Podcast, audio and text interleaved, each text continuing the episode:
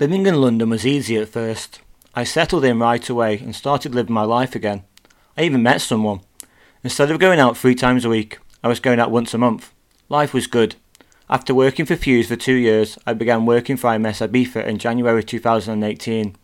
This was an intense part of my life. Somehow, I was now living in London but working for two full-time jobs in Ibiza.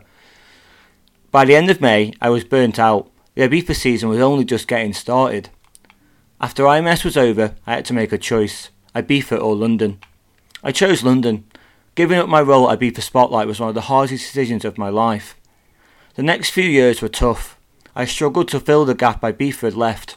I even tried a real job, but soon realised that wasn't for me. Weeks before the pandemic hit, I accepted a job in Manchester. I spent two weeks in the office and then four months on furlough. The music industry didn't exist right now. What was I going to do next? I started writing a few things down. The first thing I needed to do was repair my relationship with social media. The first thing I needed to do was repair my relationship with social media. I realised a lot of DJs and record labels didn't even know how to use social media. That used to make me angry. Then I read this article on Lil Nas X, and it gave me the idea to start my own newsletter.